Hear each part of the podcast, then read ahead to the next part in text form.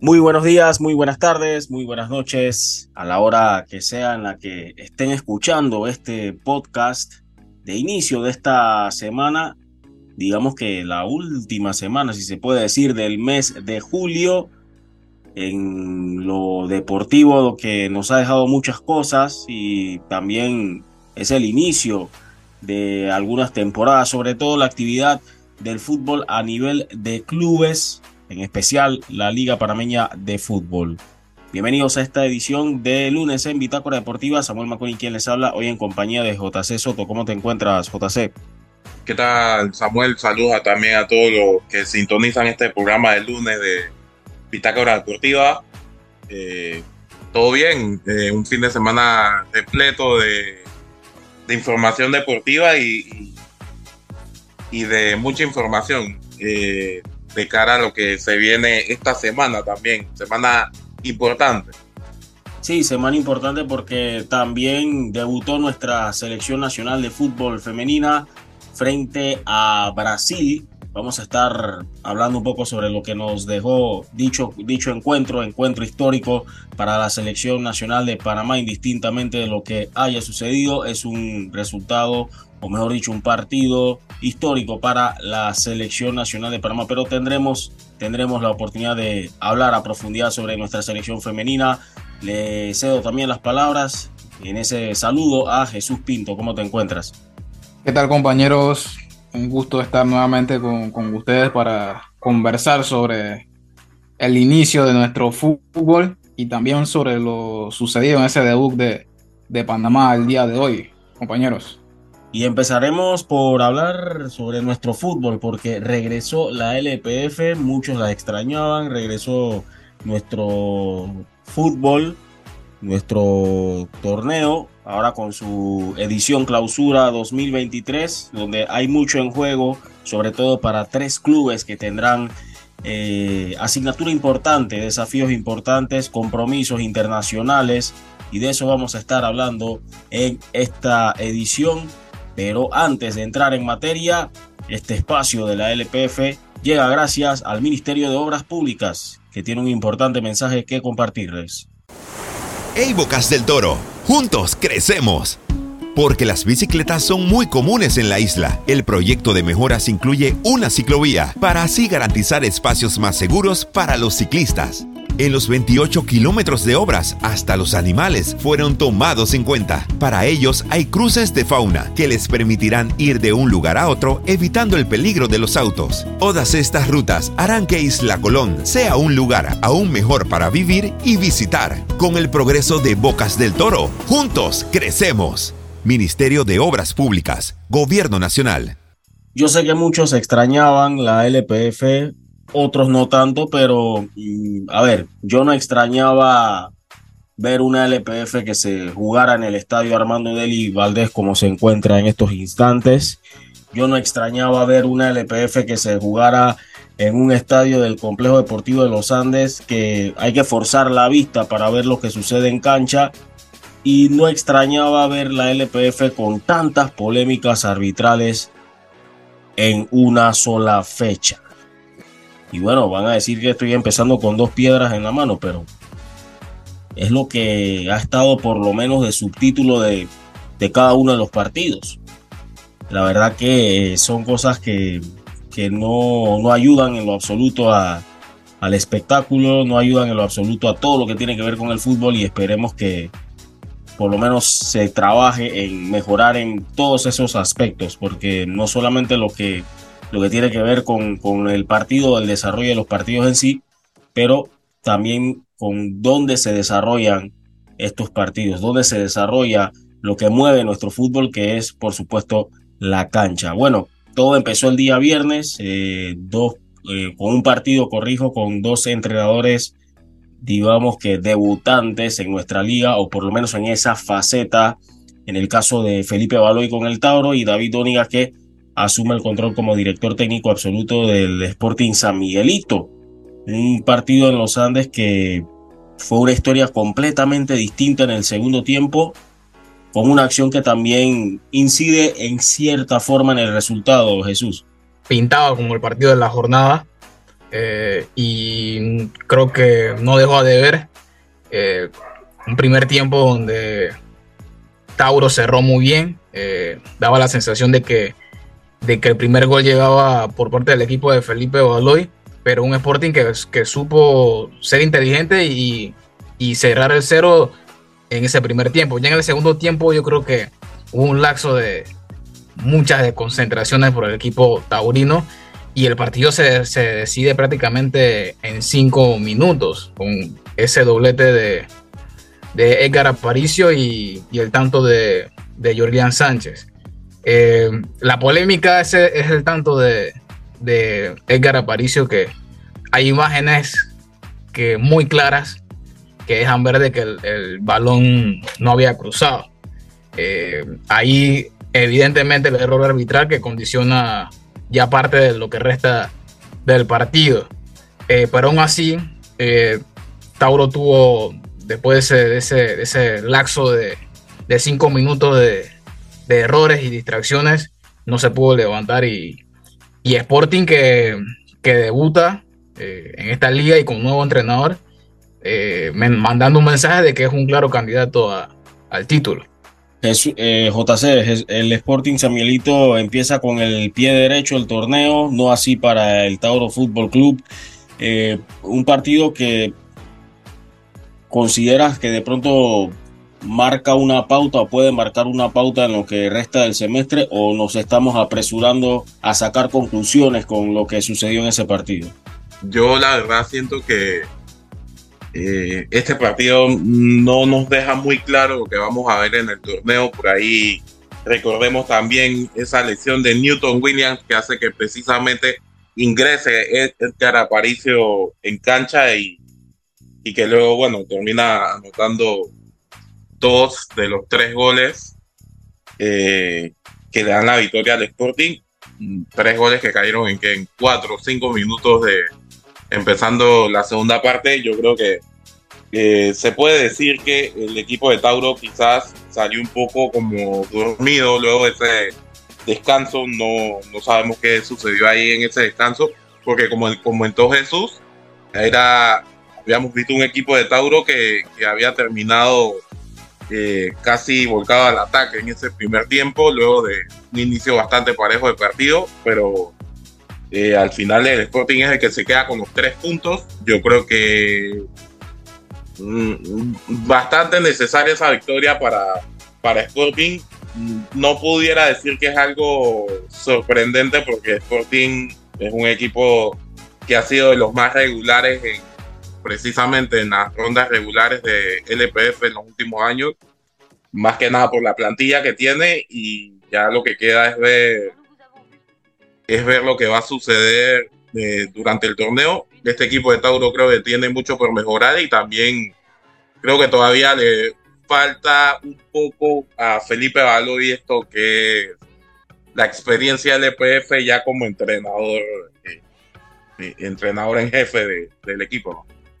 Precisamente vamos a escuchar lo que dijo Felipe Baloy después del partido, obviamente disgustado con ciertas acciones que en cierta forma eh, complicaron un poco más las cosas para el Tauro Fútbol Club.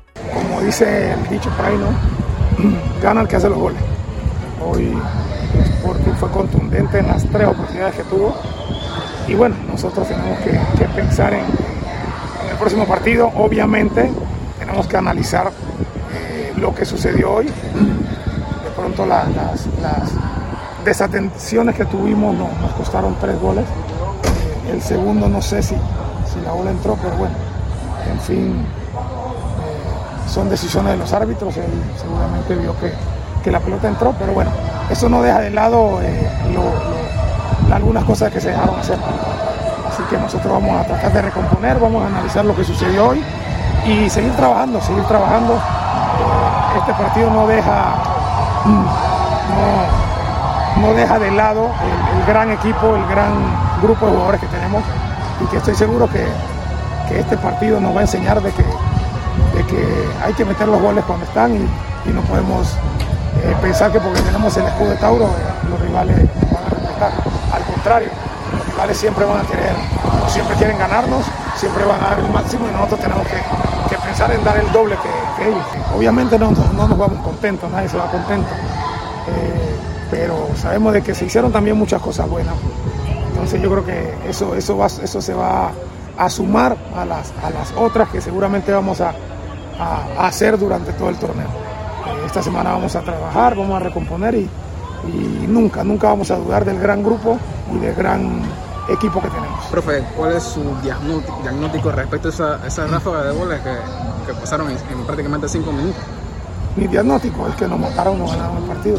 Con tres goles en, cinco, menos de cinco minutos, eh, yo creo que a cualquier equipo eh, eh, lo, deja fuera de la posibilidad de, de siquiera empatar. Pero bueno, son situaciones del fútbol. Nosotros tenemos que ver qué se hizo mal, qué pasó en esos, en esos minutos donde eh, estuvimos desconcentrados, eh, no estuvimos atentos y, Sporting aprovechó. También vamos a escuchar algo de lo que dijo David Donigal, español a cargo del Sporting Samuelito en esta nueva aventura en nuestro fútbol parameño. Hay que ser humilde y, salir a combatir al rival con todo lo que tiene uno y desde luego que uno sueña con empezar ganando y si es con más goles de diferencia mejor pero con respeto. Entiendo que si en la primera parte hubiéramos acertado en las dos ocasiones que hemos tenido más empezar, hubiéramos hablado en otros términos y luego se nos ha complicado el partido y nos han podido ponerse de marcador una y dos veces por delante y partirnos al descanso. Simplemente ajustar lo que teníamos para una que desajustado porque no estábamos yendo quizás al ritmo al que habíamos planteado. Pienso que este equipo si va al 100% es muy competitivo y si no, nos igualamos y estamos con un rival muy potente, no se podía hacer el, tonto en estas situaciones y bajar el ritmo porque te matan. Yo estoy deseoso de que todos los futbolistas se reivindiquen, de que todos los que han pasado un mal año este año pasado conmigo puedan crecer, va a haber oportunidades para todos, depende de ellos. Hemos dejado una plantilla corta y muchos jugadores de la PROM para que todo el mundo ponga encima de la mesa lo que, lo que quiere demostrar y nosotros estamos ahí para ayudarles a mejorar y para que tengan espacio para jugar. Profe, ¿espera más incorporación o la plantilla está cerrada? Nos queda una licencia libre, ese cupo está reservado por si acaso aparece un jugador que eleve mucho el nivel con respecto a lo que hay. Por ahora no tenemos prisa, estamos muy contentos con los 22 futbolistas más los jugadores de la Pro. Y Edgar Aparicio, un futbolista que intenta recuperar su mejor momento como lo había sido hace un par de torneos con el Atlético Chiriquí, esta vez con un Sporting San Miguelito que trae hasta cierta forma una nueva energía. Bueno, sí, primeramente gracias por la entrevista, que creo que fue un partido muy, muy fuerte, un gran rival como el de Tauro. Este, el primer tiempo tuvieron como 10 minutos con avasallar, nos pegaron dos en el palo, pudimos contrarrestar eso y se dieron los goles y pudimos sacar el resultado. Hay que dar la sensación de que el plan de partido se dio en el segundo tiempo. ¿Qué cambió? Bueno, el profe siempre nos, ha dicho que presionemos del inicio. Fue un bache que tuvimos en el primer tiempo, pero en el segundo tiempo pudimos ajustar y como viste el equipo fue, otra cara en el segundo tiempo. Bueno, creo que sí, ha sido uno de los mejores partidos. Me costó adaptarme ese año que estuve y bueno, más que nada pude aprovechar esta pretemporada para, para sacar la mejor versión mía. Sí, claro, una pretemporada que, que, prácticamente estaba afuera, pero bueno, el profe Dóniga me dio la oportunidad y bueno, saber aprovecharla y darlo todo. Llegaba el sábado y debutaba el campeón, pero antes del debut del campeón se enfrentaban en el, Javier Cruz, Potros del Este y el Plaza Amador. Plaza Amador que viene a afrontar el torneo como puede y con lo que tiene, con Ahmed de León y un Potros del Este que se ha reforzado y ha traído de regreso al, al, entrenador que los llevó lo más lejos que han podido estar en la máxima categoría, como lo es Ángel Sánchez pero al final un amargo resultado, un resultado bastante, bastante eh, pésimo para empezar la nueva era de Ángel Sánchez a cargo de Potros del Este, pero también un partido que tuvo mucha polémica y que complicó mucho más las cosas para el equipo que vestía de naranja, Jesús. Sí, un partido que en el primer tiempo fue bastante parejo. Por ahí el equipo de Ángel Sánchez que había generado una o dos, una, una o dos jugadas de peligro. Por ahí tuvo eh, un poste, pero en el segundo tiempo eh, fue lo mismo que le pasó a, Tauro. Eh, lazos de desconcentraciones y en alrededor de 10 minutos le hicieron dos goles al equipo de, de Potros y, de ahí al resto del partido Plaza su, supo gestionar sus minutos y, controlar el partido y ya al final llega ese penal de, de, Ricky Clark para, para, definir el partido. Tres puntos importantes para el equipo de Plaza que, que Amec de, León, León lo mencionaba de que es una plantilla eh, corta, de hecho tuvo que utilizar tres chicos de, de la PRON en defensa y dos en defensa y uno en el medio campo y, y aún así sacó el resultado. Y también la ausencia de, de, Gasper Murillo, que evidentemente es una baja sensible para el equipo placino. Así sacaron los tres puntos ante un potro que, que en el primer tiempo me gustó, pero en el segundo tiempo eh, fue el potro de, del semestre pasado. Así que toca trabajar mucho para Ángel, Sánchez de, si quiere eh, sacar a flote este equipo no le quiero echar la culpa al penal que falló Andrés Peñalba o que le atajó Jaime de Gracia, pero yo creo que eh, creo que el equipo en ese momento sintió los efectos de no haber podido tomar la delantera terminándose el primer tiempo y creo que eh, eso les afectó un poco en lo anímico. Eh, también pasó algo extraño ahí en el cambio antes de, en el inicio del segundo tiempo. Eh, hizo dos cambios que se hicieron como un poco tarde, eran como para el inicio del, segundo tiempo y se hicieron ya cuando se estaba jugando. Y destacar también la, la, las jugadas a balón parado de Plaza que, desde eh, la delantera en en el partido, dos goles de, prácticamente calcados, uno de cabeza y el otro fue un remate igual de cabeza, pero creo que pegan el poste la pelota y luego en el contrarremate vuelven a, marcar de cabeza. Así que eh, parte del trabajo también que, que se nota que, que, tiene este equipo de plaza. Sí, una base que viene trabajando en conjunto con el equipo de Liga Prom los chicos que debutaron eh, con el equipo Placino, si no me equivoco, fueron cuatro jugadores, parece, tres o cuatro jugadores, Jesús me confirma, de los que hicieron su debut con el Plaza Amador en este, en este duelo, entre ellos Jimar Sánchez, que consiguió ese tanto en su primer partido en la máxima categoría, y luego como Ronaldo Inolis apareció para ampliar la ventaja y la sentencia con Ricardo Clark. Eh, para Plaza Amador es un triunfazo, más allá de que el resultado lo, refleja, sino por cómo se gesta la victoria, entendiendo las bajas que tenía, las bajas que presentaba el equipo, reponerse a un penalti que atajó su portero y cómo respondieron los jóvenes eh, bajo el mando de Ahmed de León. Por cierto, eh, sí, me voy a adelantar un poco a lo que vas a decir Jesús, pero solo quiero acotar que para mí los dos penales no eran ninguno de los dos. Para, ni, tanto para Potros ni tanto para Plaza. Creo que hay que decirlo porque de cinco, creo que en cinco de seis partidos hubo polémica por el arbitraje. Sí, para eh, responder la pregunta de, Samuel, sí, fueron cuatro jugadores eh, de Liga Pron que debutaron para el equipo de, de Plaza Amador, Derek Briseño, Guimar Sánchez, Julio Rodríguez y Anel Rice fueron los, los debutantes. Eh, también hay que conocer que eh, Ahmed de León los conoce, los tenía en, el equipo de, Liga, de Liga Pro, así que eh, esa es quizás una, una ventaja ¿no? de, conocer a, estos chicos que, que, hicieron un buen papel ante un, rival que como menciona JC, en el primer tiempo pudo haberse ido arriba en el marcador, pero ese bache de, o ese error de, fallar el penal quizás los, los desmoronó precisamente en el, acabándose el primer tiempo y, en el segundo tiempo no se pudieron levantar. Bueno, Briseño sí había jugado en 2022 eh, con Plaza Amador en la primera división, pero eh, ya en el 2023 este fue su primer partido, pero ya, ya había tenido acción. Por eso que tenía como que la, duda si eran tres o cuatro jugadores. Bien, sobre el rendimiento del equipo, en especial cómo se mostraron los jóvenes en esta victoria. Esto fue lo que nos dijo el, estratega Ahmed de León del Plaza Amador. Darle las gracias a Dios por la oportunidad que nos da de estar acá. Y sí, la verdad que son tres puntos muy valiosos, ya que bueno, ya saben que la plantilla es un poquito corta. Eh, estamos aportando prácticamente a los jóvenes y nada, la verdad contento, lo contento porque a los muchachos le, le haya ido muy bien. Eh, es lo que, lo que más me hace sentirme tranquilo. Primero, creo que Jimmy es un gran portero. Creo que, hemos hecho una tremenda pretemporada. Creo que el equipo ha trabajado al 100%.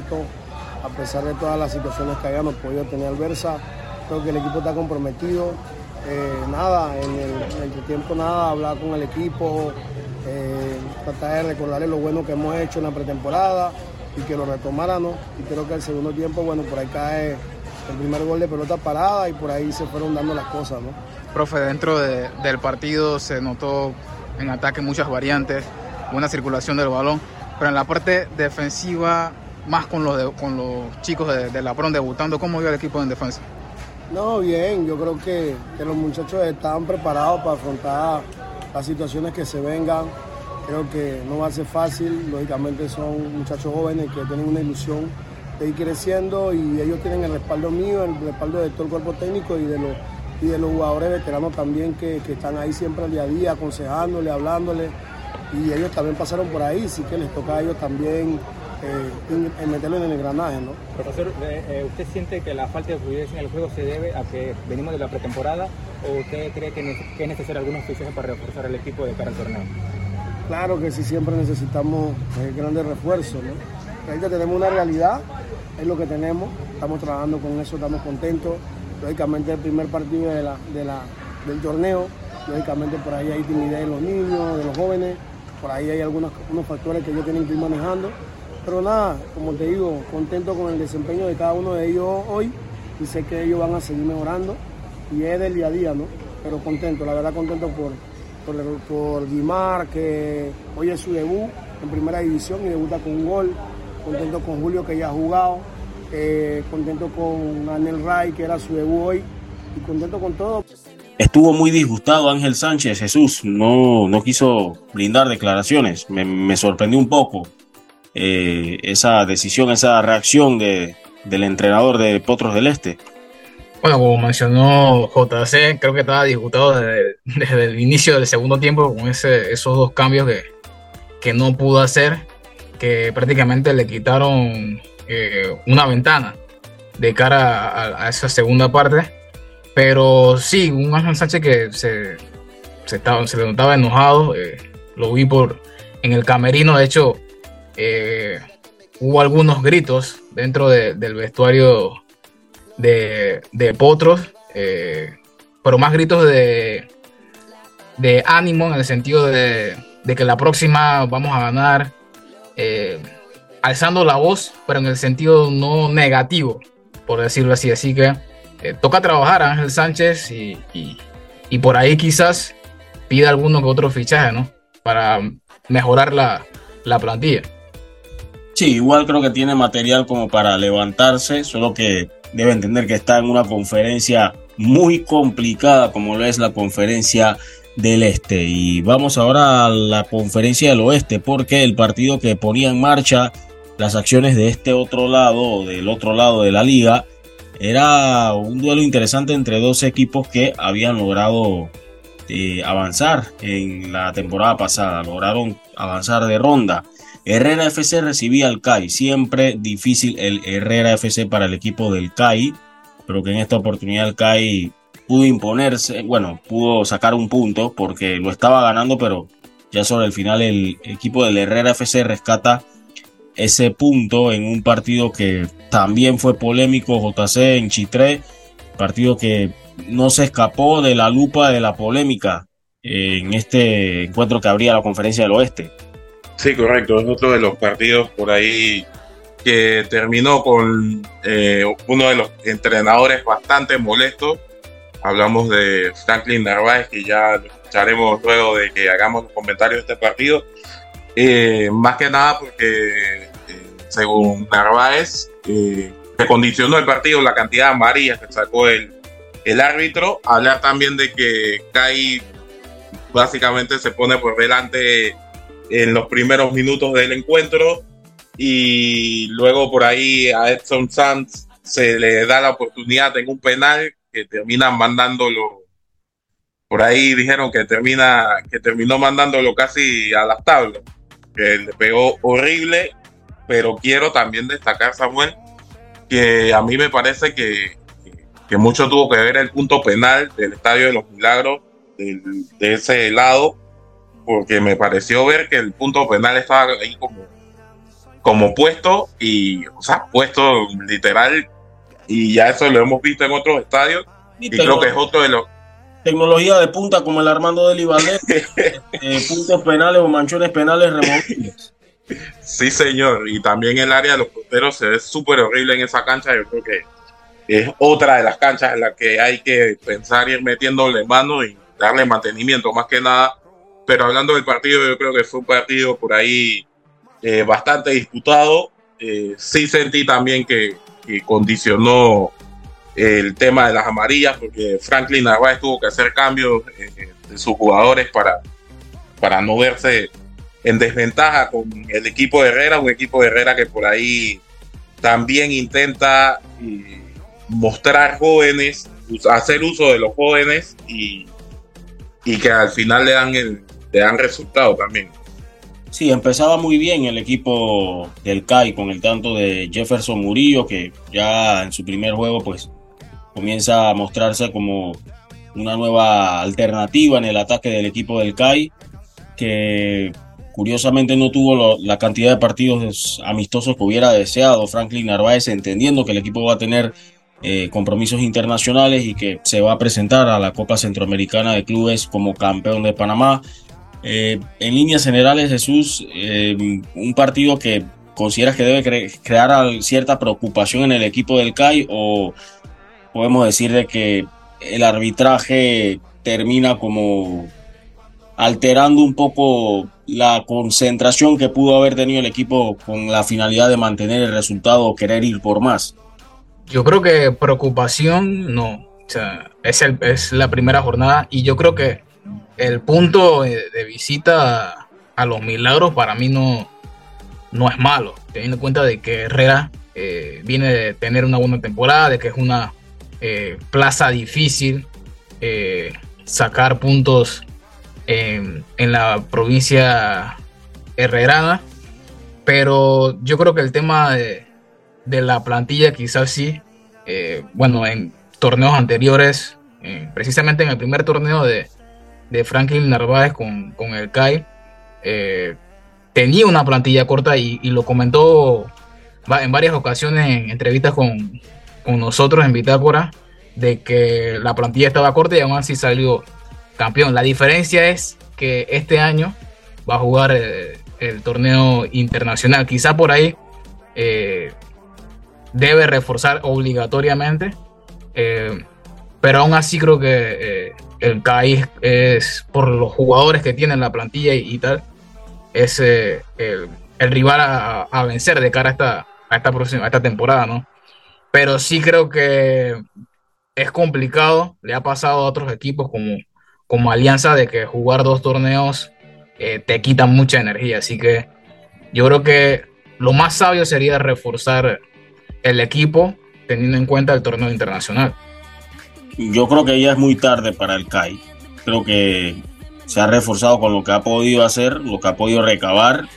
Todo depende de, cómo gestiona también la, la junta directiva los objetivos que, tiene y hasta dónde puede, como quien dice, meter la, la billetera para poder reforzar al equipo y ver qué se puede conseguir. De, de, todas formas, ya este equipo ha podido trabajar muy bien con lo que tiene, muestra de ello el bicampeonato.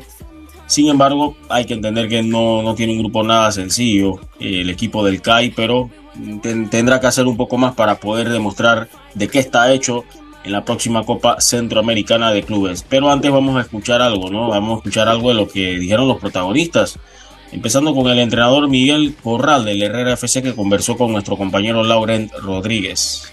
Sí, bueno, creo que un partido bastante disputado, donde siento que, Herrera fue, superior, tuvimos varias ocasiones que no acertamos a materializar y bueno, eh, nada, toca seguir trabajando, toca seguir construyendo un equipo que sea reconocible y que compita los partidos como, como lo hizo hoy. Sí, bueno, creo que el trabajo ha sido un poco de, de todos, ¿no? Creo que el equipo ha estado bien, un, un infortunio ese, ese gol que, que, encajamos y que nos hiciera remolque. Pero bueno, en líneas generales eh, me voy contento con el esfuerzo, con el sacrificio del, del grupo. Profe, eh, ¿cómo se siente en la parte de la portería con esta nueva incorporación de Mosquera? Bueno, muy, muy seguros. Con los dos arqueros que hemos incorporado, muy, nos sentimos con, muy seguros. Bueno, yo creo que, que hemos competido de tú a tú contra, contra el bicampeón. ¿no? Y eso nos tiene que dar energía para, para seguir y para saber que, que este equipo está preparado para competir contra cualquiera. Lauren también tuvo la posibilidad de conversar con Franklin Narváez, quien se refirió acerca del partido y también sobre cómo ha sido la pretemporada del equipo campeón, el equipo bicampeón de la LPF. Eh, sentimos que, pudimos finalizar alguna jugada que, creo que de, debieron terminar en goles, pero no, no, lo hicimos y bueno, a la postre nos cae un penal que realmente nosotros desde acá lo dudamos, pero no y creo que en la televisión podremos ver con más calma las tomas. Esto es fútbol, eh, podemos sacar un punto, pero de visita, así que sentimos que, que es bien. Eh, hoy vinimos con una plantilla un poco, un poco corta, eh, esperar retomar la semana, trabajar y, y enfrentar el próximo, próximo, partido, que es nuestro derby. Profesor, habían iniciado bien, eh, incluso se adelanta en el marcador, pero luego el equipo de Relano tuvo varias ocasiones de llegada sobre la portería de, de Eddie Robert, ¿no? No, realmente realmente nosotros los árbitros nos condicionan el juego. O sea, 6, 7, 8 amarillas. Eh, creo que, que, no fue tan parejo por ese lado. Eso hace que el equipo simplemente deje de jugar un poco más, eh, se cuide un poco de una segunda tarjeta y, y es lógico que, que, estamos visitando y podemos terminar en el arco eh, de nosotros. Así que fue lo que pasó.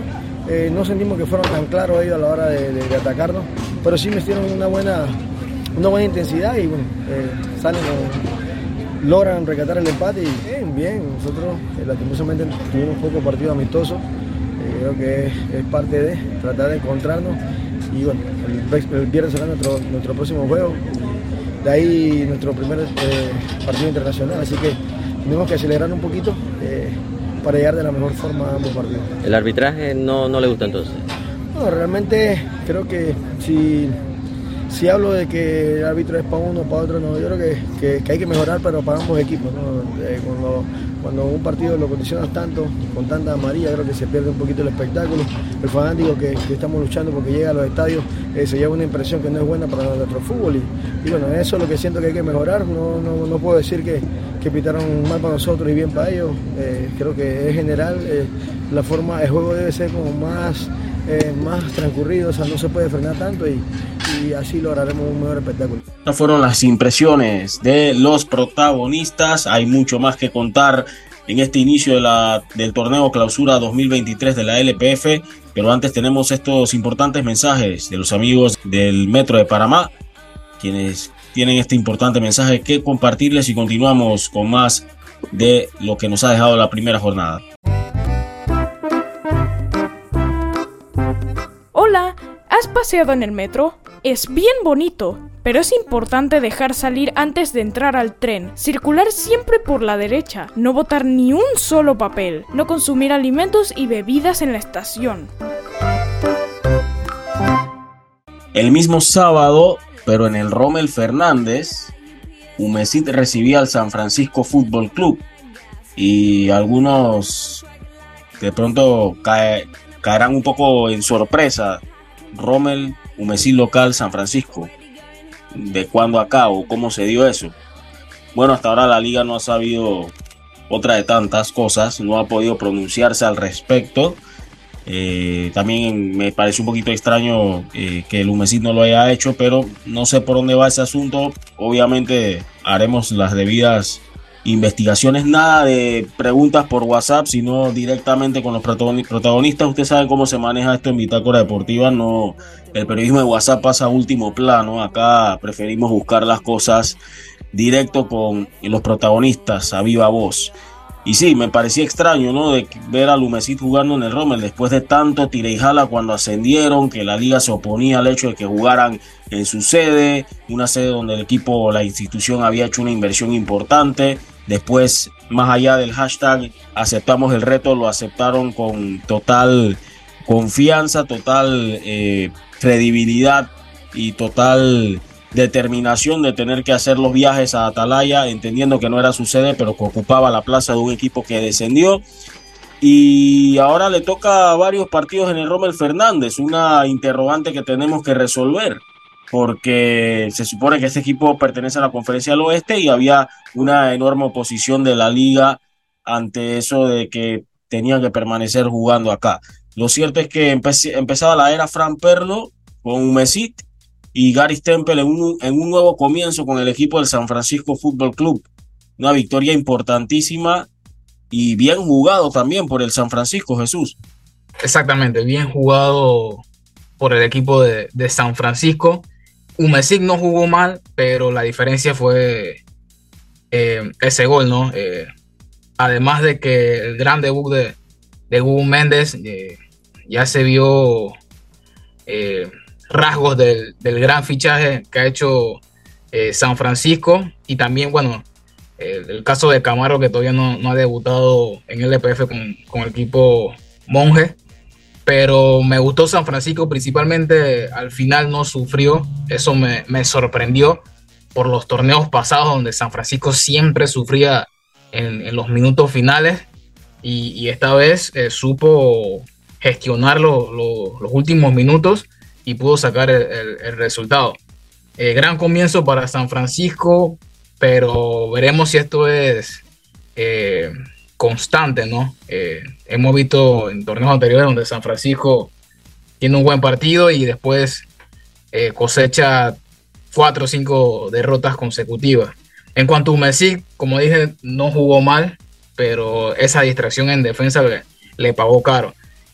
por ahí también vi algunos fantasmas de, de Fran Perlo, como, en el caso de, Tauro en la temporada pasada, donde también recibía goles en los últimos 10 minutos y, terminaba eh, perdiendo los partidos. Así que toca trabajar eh, a Fran Perlo si quiere eh, meterse en playoffs, cosechar victorias con este equipo de, de Umesí, que ha fichado bien, pero todavía no, no logra encajar en cuanto a, al juego, ¿no? Para el San Francisco JC es muy importante que se haya dado este comienzo, pero en el caso de Dumesit, aunque se cae, de pronto no es para que el equipo entre de pronto con hacia la siguiente fecha muy presionados, entendiendo de que pierden la primera fecha en el Rommel Fernández ante el San Francisco. Para nada, Samuel, yo creo que, pudo haber sido hasta un resultado esperado eh, pero hay que destacar que, este, que lo que se vio de un Messi, sinceramente, me pareció bueno. Y no sé si tenga que ver con la cancha en la que están, en la que jugaron, porque definitivamente que se vio un fútbol mucho mejor, mucho muy diferente. Y, para mí, si ahora van a empezar a jugar acá en, el Rommel Fernández, cuidadito con este equipo de Messi más adelante en el torneo, eh, por ahí eh, jugadores como Darwin Pinzón estaban disfrutando lo que era la cancha, es una cancha que se presta mucho para, para su juego. Y bueno, también destacar lo de lo del San Francisco con, con los jugadores que tiene y, la diferencia, la diferencia la marca eh, el, gol, básicamente, que fue ese centro espectacular de, de Jorge Méndez a Carlos Rojas, que termina metiendo un bonito gol de cabeza. Y creo que, que, un Messi tiene de dónde agarrarse para trabajar, aunque también coincido con Jesús de que, de que por ahí Fran Perlo pudo haber visto el sábado algunos fantasmas de, del pasado que, le pasó con, con Kai también, le pasó con Tauro también, así que eh, no sé si es algo de que, que tenga que corregir un poco con los muchachos ahí fue un gran gol. Me gustó mucho el gol del equipo del San Francisco. Fue un golazo. Me gustó cómo se, originó la jugada. Vamos a escuchar algo de lo que nos dijo Gary Stempel, el entrenador del San Francisco Fútbol Club. Sí, ni estaba pensando del descenso. Del descenso. Uh, para decir la verdad, este equipo está armado para lograr cosas grandes esta temporada uh, y empezar con los tres puntos. Creo que todo quiere empezar bien y lo hemos hecho y la fanaticada que ha viajado desde Chorrera hoy, un sábado en la noche, uh, regresa feliz. Hey, how you doing, man? Eh, profe, importante también tener a jugadores como Hugo Méndez que cambian partido con ese centro y esa asistencia para, montar el gol de su compañero Rojas. Sí, uh, se incorporó hace dos semanas, todavía le falta un poquito, no está para 90 minutos. A la misma vez nosotros estamos conscientes que nuestros jóvenes tienen que jugar para, para hacer los minutos uh, y eso lo hicimos hoy. Uh, Alexis Kundumi también creo que entró muy bien y creo que con la incorporación de Camargo la próxima semana va a haber un, un, un San Francisco más fuerte. Ganar independientemente de con quién tenemos que jugar hoy o la próxima semana, si se necesitan los tres puntos, si quieres los tres puntos, uh, te da un poquito de tranquilidad para cuando va a entrenar el lunes, uh, pero sabemos que este, hay muchos caminos de aquí adelante. Bueno, uh, UMC es un equipo difícil, tiene jugadores grandes, fuertes, lanzan la bola y defenderlo en el primer tiempo nos costó un poquito defender ese, esa, esa, bola. Uh, y ahí estuvo un, unos contragolpes bastante, bastante peligrosas y nos costó la transición defensiva bastante. Gary Stempel muy ilusionado con el equipo que tiene y también con ese resurgir que se espera de Miguel Camargo. A ver qué tanto puede aportar, qué tanto puede retomar el gran nivel ahora con el equipo del San Francisco después de un paso, digamos que sin pena ni gloria, por el equipo del Tauro Fútbol Club. Ahora vamos a escuchar algo de lo que nos dijo el autor del gol de la victoria, el único tanto del partido, Carlos Rojas. Sí, bueno, buenas noches. Eh, primero que todo, sí, contentos, contentos por la victoria. La verdad que nos hemos preparado muy duro, de manera muy, satisfactoria para nosotros. Teníamos buscar los tres puntos y gloria a se nos dio. Carlos, el semestre pasado comenzaste bien en los primeros partidos, luego no tuviste tanta incidencia en el equipo. Este torneo, ¿cómo lo afrontas? No, tranquilo, muy tranquilo. La verdad que soy una persona muy tranquila que trabaja día a día fuerte, fuerte, fuerte para, para, los, para los partidos y, y, se prepara de la mejor manera. Entonces estoy tranquilo porque se empezó bien, se empezó haciendo gol y esperemos ir partido a partido mejorando. Por ahí, ¿cuál fue la, la clave para destrabar el partido teniendo en cuenta de que habían tenido ocasiones pero no eran efectivos de cara al arco? Sí, un partido complicado, un partido complicado, pero bueno, sabíamos que, que, una que nos quedara la íbamos a meter porque tenemos, tenemos mucha confianza, estamos muy confiados con el grupo que tenemos, estamos más fuertes, más fuertes defensivamente y queremos mejorar ofensivamente, que fue lo que nos faltó el semestre pasado. Carlos, eh, el equipo en los últimos torneos no ha podido acceder a lo que es el playoff. ¿El equipo tiene alguna presión o no tiene ninguna presión en, en ese, de, desde ese punto de vista? No, nosotros estamos muy tranquilos. La verdad que desde el primer día que empezamos este semestre, el profe nos brindó mucha tranquilidad. Estamos tranquilos, queremos ir paso a paso, partido a partido. Ya obtuvimos los primeros tres puntos y ahora a descansar, a recuperarnos, a pensar en lo que se viene. Sí, hemos tenido una pretemporada muy larga, muy provechosa, de casi dos meses de pretemporada. Entonces nos hemos preparado muy bien, muy bien, de la mejor manera ya creo que ya la idea del profe ya la, ya la hemos cogido bastante, entonces esperemos plasmarlo aquí en el terreno de juego, que es donde lo tenemos que demostrar. Por último, ¿para qué estás de San Francisco? Para ser campeón, estamos trabajando desde el día uno que empezamos la pretemporada con ese objetivo, queremos ser campeones. Bien, eso en cuanto a la acción del sábado, el domingo, ayer, cerró la acción con dos partidos muy cerrados, muy reñidos. En el Armando Deli Valdés, eh, el buen comienzo del Árabe Unido no, no se pudo materializar en oportunidades claras de gol y el Alianza que terminó llevándose la victoria 1 por 0. Un partido que el Árabe Unido había, había iniciado muy bien, tenía la pelota, llegaba, se, se aproximaba al área, pero volvía a tener esa dificultad para terminar las jugadas en remates claros. En cambio, la alianza con mucha tranquilidad, con también mucha personalidad, me atrevo a decir, no se dejó amedrentar por cómo el, el Ara Unido había salido a la cancha, que los tenía arrinconados, y poco a poco Jair Palacio fue moviendo sus fichas hasta que el equipo pudo conseguir más de lo que se hubiera esperado, Jesús. Sí, yo creo que consiguió mucho más de lo que eh, había esperado, como tú dices, eh, Samuel, eh, un tanto prácticamente al final de, o sobre la hora de, del partido y tres puntos que, que le pueden dar esa confianza al equipo de Alianza, mientras que el árabe que a pesar de que tenía varios jugadores de, de Liga Pro, eh, el primer tiempo para mí eh, difiere un poquito contigo, Samuel, creo que eh, no me gustó, fue muy jugadas muy estéril de, parte de los dos de cara a arco y en el segundo tiempo mejoraron en demasía los dos equipos. por ahí hubo un poste de, del, del Árabe Unido que, que pudo haber puesto al equipo colonense arriba en el marcador. también creo que algo de que le afecta al equipo colonense, en, bueno, en este caso a los 12, jugaron en la misma cancha, pero para mí esa cancha no, no, es apto para, para jugar al fútbol. Honestamente, eh, sonará gracioso, pero parece una, cancha de, Monster Truck, porque la cantidad de huecos que hay eh, es un peligro para, para los jugadores.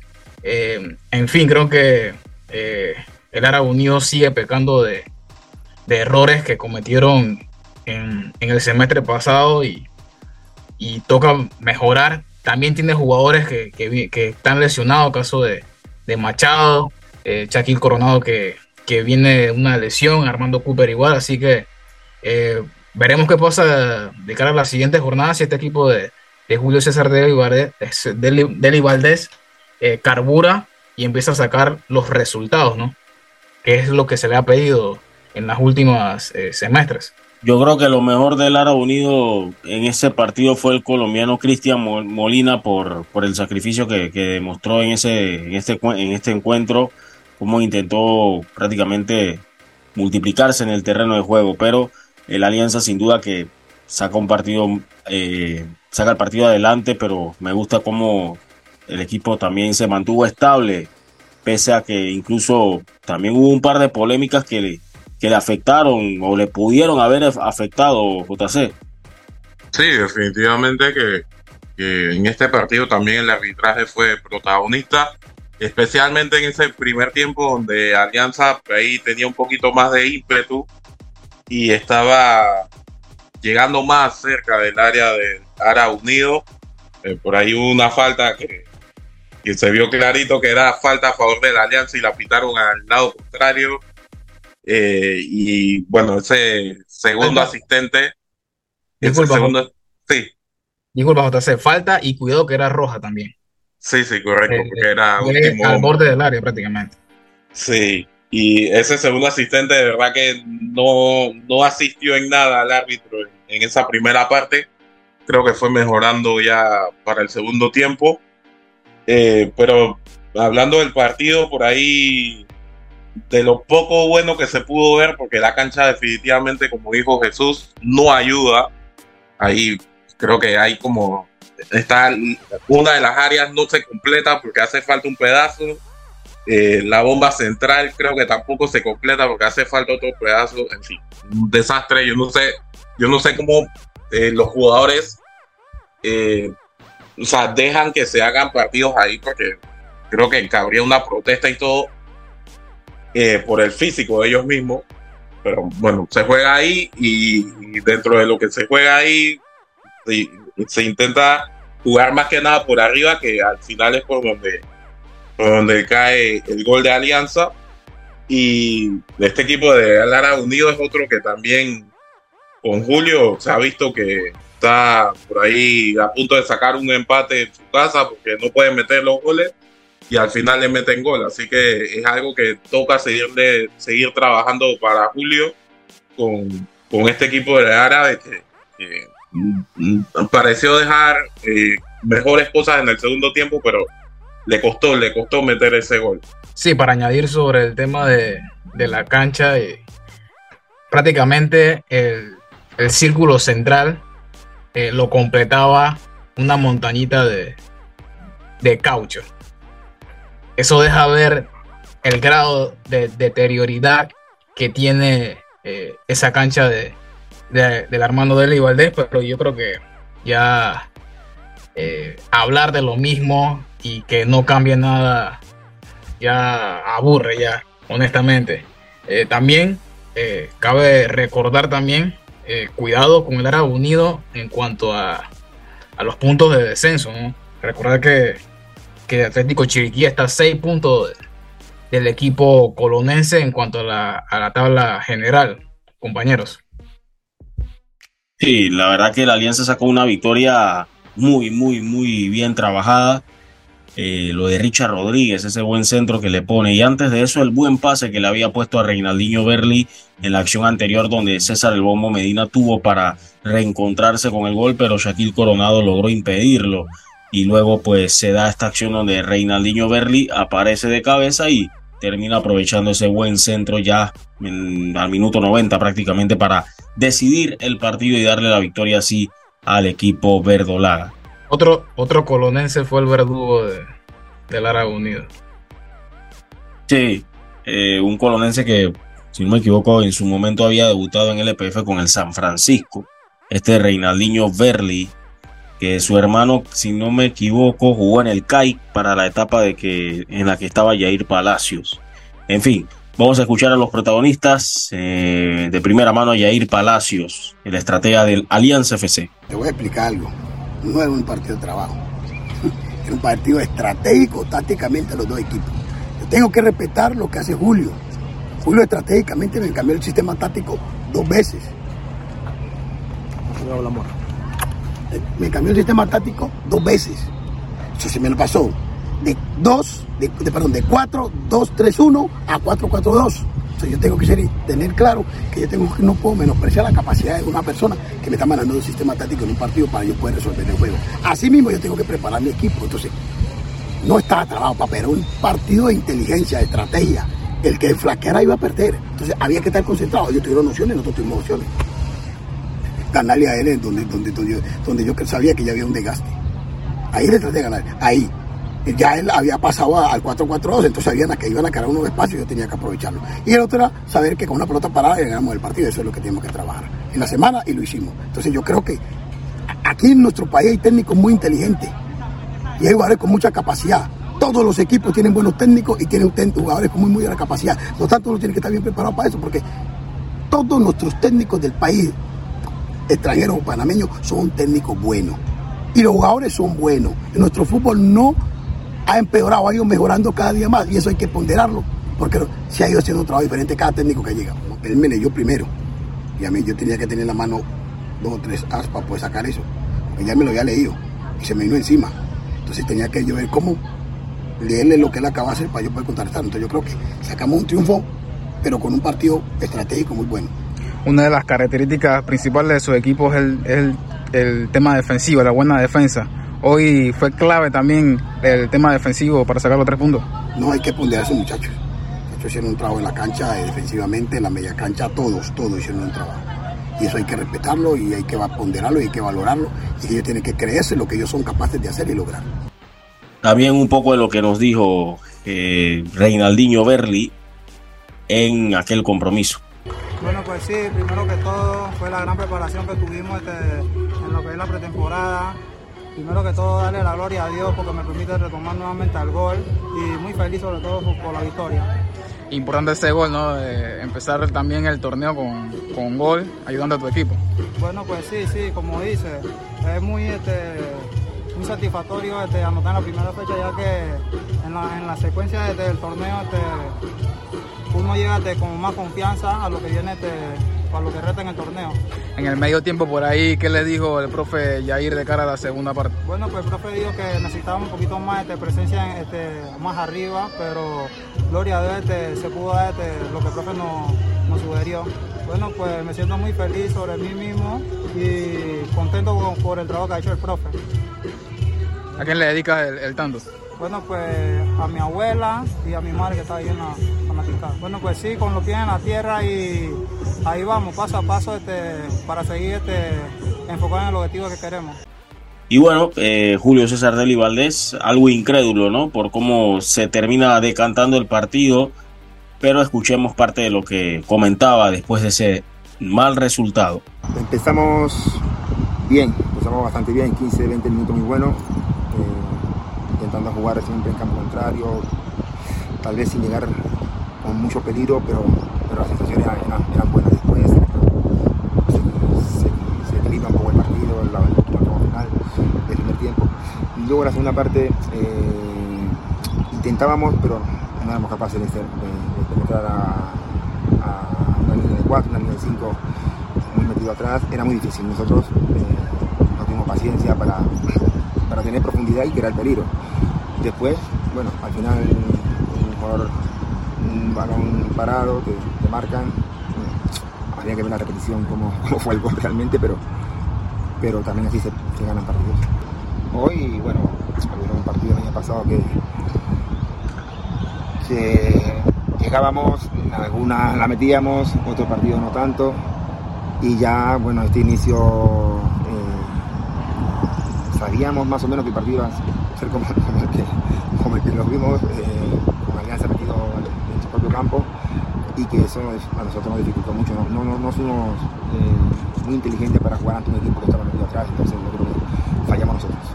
¿Sigue siendo la falta de precisión un tema a trabajar o va más allá de, de la falta de la precisión? Nosotros en pretemporada hemos tenido ocasiones, hemos metido goles. Eh, yo creo que nosotros eh, en los pretemporada los equipos no se nos meten atrás. Entonces, claro, es complicado, es difícil, es diferente, pero, pero bueno, hemos perdido. Ya no hay vuelta atrás. Ya hay que felicitar a Alianza que, con esa jugada de balón parado nos, nos, nos marcó, fue suficiente para, para llevarse los tres puntos. Ahora ya tenemos que pensar en que, esto hay que revertirlo y, pensar en lo de partido. La jornada cerró con un entretenido encuentro en Penonomé, donde el Atlético Chiriquí, digamos que contra todo pronóstico, saca un punto frente al equipo del Club Deportivo Universitario en un encuentro donde JC podría decirse que el Atlético Chiriquí tuvo para ganarlo, aunque el Universitario también tuvo algunas oportunidades, pero puntualmente lo más cerca del gol parece que estaba el equipo del Atlético Chiriquí. Totalmente, el equipo que lleva con más incógnita a este torneo clausura 2023 fue el que prácticamente se puede decir que eh, ha sido una de las sorpresas de la jornada porque le plantó cara al Club Deportivo Universitario en su casa, en el estadio de la Universidad Latina.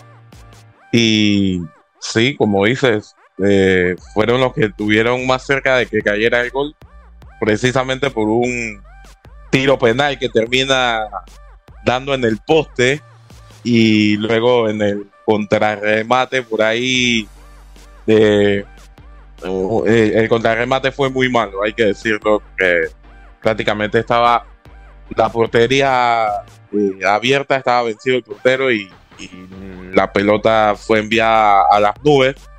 Eh, Miguel Savera fue el encargado de cobrar ese tiro penal que termina en el poste y luego en el contrarremate me parece que fue eh, Arnold Villarreal, me parece que fue el que, termina contrarrematando el, el rebote eh, que termina enviándolo afuera.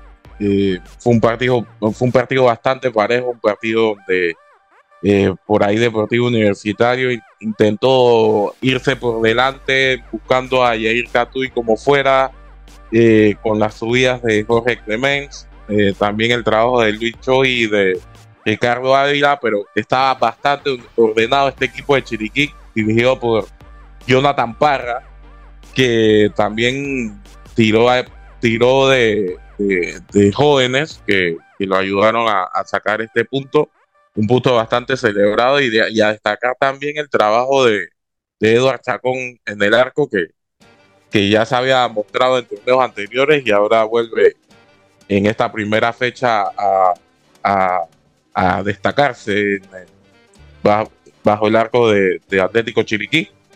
Y bueno, yo creo que es un punto importante para las aspiraciones de Chiriquí. Yo creo que, honestamente, creo que ni ellos se lo esperaban, pero parece que el equipo chiricano, pese a sus problemas, parece que ya están resueltos y que van a dar la pelea como sea. Vamos a ver, vamos a ver porque para mí sigue siendo muy incierta la situación que rodea al Atlético Chiriquí, por más de que por ahí lo quieran proyectar de otra manera. Ya hemos visto varias ediciones de esta misma película, varios remake del Atlético Chiriquí y su inestabilidad eh, administrativa. Vamos a ver qué sucede por el bienestar del fútbol en esa zona y entendiendo la situación en la que está el equipo que ahorita mismo estaría descendiendo si terminara la temporada en el día de hoy. Lo cierto es que un equipo como el Universitario, que tiene a Jair Catuy, Everardo Rose, Luis Choi y Ricardo Pepe Ávila, tiene que verse mejor, tiene que hacer un poco más y teniendo a la vuelta de la esquina un torneo internacional que quizás no, no se lo esperaba la Junta Directiva por cómo culminó el semestre pasado, pero tienen que afrontarlo. Eh, el equipo me parece que se reforzó bien o por lo menos buscó algunas buenas opciones en cada una de sus líneas de cara a lo que va a ser ese torneo o esa Copa Centroamericana de Clubes que en el papel yo diría que el sorteo le salió mejor al universitario que al Sporting y al Club Atlético Independiente. Pero quedan todavía un par de semanas antes de que, bueno, entre comillas, un par de semanas, semana y media antes de que el universitario salga a la cancha a nivel internacional. Sin embargo, lo de hoy mm, da la sensación, JC, de que la pretemporada todavía como que el equipo no, no, no se ve muy suelto. El universitario no se ve tan suelto y, y le costó varios tramos del partido ante el Atlético Chiriquí. Sí, sí, vamos. yo creo que toca esperar, toca esperar que, que, se muestren un poquito más. Tienen un equipazo por nombre, pero algo falta ahí para que terminen como de hacer clic todos y que, y que se vayan entendiendo. Pero eh, yo creo que esta va a ser una semana de bastante trabajo para, para el equipo universitario porque eh, la presentación de hoy, pese a que fue bastante reñido el partido y tuvieron oportunidades, creo que, que, deja bastante que desear lo que, lo que se vio de un equipo universitario que, definitivamente se les va a exigir que, que muestren tanto local como internacional. Y más teniendo una cancha como la que tienen que creo que es algo que deben aprovechar también y que debe jugar más a su favor de lo que se dio en el partido ayer. Y para cerrar lo que ocurrió en Peronomé, tenemos palabras de Jonathan Parra, director técnico del Atlético Chiriquí. Sí, claro, un punto que vale como tres por el poco tiempo de trabajo, por una pretemporada muy corta, por una plantilla de jugadores corta, completando con juveniles, que eran los del proceso que yo venía de pro, que lo tuve hace tres torneos seguidos. Y bueno, hoy tuvimos un penal que erramos, que lo pegamos al palo, que nos podía haber dado los tres puntos. Pero todo lo que sumemos en casa, eh, fuera de casa, y lo que sumemos en casa nos va a dar el, aliento para seguir luchando. Eh, no vivimos, vivimos con el descenso al lado por, la, por las condiciones en que tomó el equipo, pero estamos claros de que salvar el descenso y clasificar también puede ser una opción y que como se venga trabajando y se vengan haciendo las cosas nos pueden dar resultados con el favor de Dios. Profe, aparte del penal eh, que se falla, también hubieron otras ocasiones, ¿no? Principalmente Miguel Saavedra arriba, eh, ocasionando muchos peligros sobre la defensa del universitario. Sí, tuvimos un, dos de, de Miguel Saavedra, una de Arnold Villarreal, pero me voy conforme con el trabajo de los jugadores, solamente una semana de pretemporada haciendo doble turno, y ya venía la semana del partido. O sea, tengo un grupo de guerreros que tienen orgullo y que tienen corazón y que van a tratar de salvar o lo van a salvar con el favor de Dios la categoría y vamos a permanecer en primera con el favor de Dios. por ahí vi cómo felicitaba a Roberto Acosta, salió lesionado. Podrás también, la pregunta también sería si, cómo, cómo, cuáles son sus, cómo lo ve, ¿no? Para lo que resta la temporada también y, y el esfuerzo, ¿no? Dado no solamente por él, sino por todo el equipo, ¿no? Sí, siempre tiene un, sabor diferente cuando tiene jugadores. Eh, Rigoberto Acosta es jugador 2004 que viene conmigo desde hace 4 o 5 años entrenando en Front, jugó semifinal, jugó semifinal, jugó final de Front en su momento y que ya esté arriba en primera y que me eche una mano como me la echó hoy de guerrero, de hombre. Eh, yo espero que esté bien porque las cosas le están saliendo bien y ahí tengo un grupo solamente de 12 profesionales y los demás eran puros juveniles. Incluso en cancha tuve dos juveniles en su momento, luego tres, y estoy con juveniles y ellos van a sacar la cara junto con lo que tengan de, de, de los grupos de los jugadores mayores que permanecieron en el club. Algo de lo que nos dijo también el estratega Julio Infante del equipo del universitario que conversó con nuestro compañero Laurent Rodríguez. Sí, bueno, no era lo que, lo que nadie busca, nosotros no, no celebramos el punto en casa, ¿verdad? Creo que buscamos la victoria, incluso corrimos riesgo para casi perderlo, hubiese sido un poco más dramático, pero bueno, está comenzando esto, ojalá podamos corregir la siguiente jornada, pero visto lo que ha ocurrido hoy, va a estar bastante disputado el, el grupo del oeste, ya Sanfra tomó ventaja, ganó, y bueno, Kai y Herrera empataron, así que bueno, vamos a estar ahí corrigiendo algunos detalles eh, ofensivos. Creo que hoy tuvimos un poquito de ansias en el último tercio, no conectamos bien y, y hay que corregir. Algunos balones en el poste, eh, muchas, varias ocasiones para, para Universitario, principalmente con Catui. Por ahí también entró en el segundo tiempo lo que fue Berardo Rose. Tiene varios jugadores en la parte de adelante que le pueden dar esas alternativas, ¿no? Y bueno, estamos, como te digo, iniciando el torneo, hicimos una buena pretemporada. Creo que el partido de hoy se dio como se esperaba. Un Chiriquí con, con un sistema, ¿verdad? Y una idea de cerrar un poco los espacios, de, de esperar, ser un poquito más, más reactivo. Y creo que logró cortar circuitos. Y las pocas que tuvimos no, no fuimos, no fuimos muy precisos. Creo que siempre estuvimos incómodos durante el juego. Y, y eso nos cuesta no ponernos arriba en el marcador en el primer tiempo. Creo que era la idea. Y, y lo hablé ahorita con, los, con los jugadores de que pudo haber sido peor porque Chiriquí tuvo un penal a favor finalizando el, el primer tiempo, ¿no? Pero bueno, mira, toca revisar qué podemos modificar y, y que la jornada 2 eh, buscar ese gol que necesitamos. Como no, lo he comentado antes, nosotros llegamos a este equipo universitario con una situación peor que la que hoy recibe Chiriquí. Llegamos con 8 puntos, menos 21 goles y en ese partido de la jornada 1 de aquel torneo jugamos con Sanfra de local y ganamos.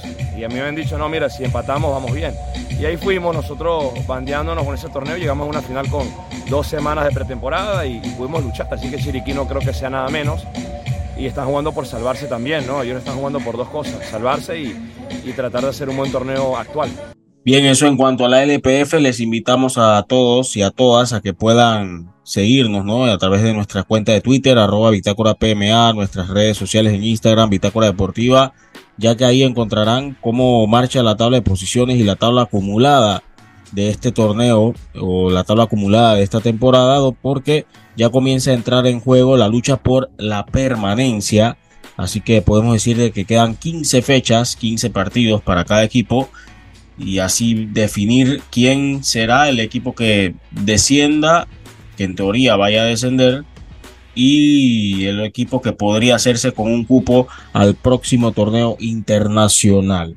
Bien, es momento de ya meternos en materia de lo que acontece en el ámbito internacional, pero antes tenemos este importante mensaje del Ministerio de Obras Públicas. Yo quiero estar más tiempo con mi familia. Pronto podremos acortar distancia entre las comunidades gracias al proyecto de ampliación de cuatro carriles de Villa Grecia a Chilibre, porque Panamá trabaja para nosotros mejorando la movilidad urbana. Ministerio de Obras Públicas, Gobierno en Acción.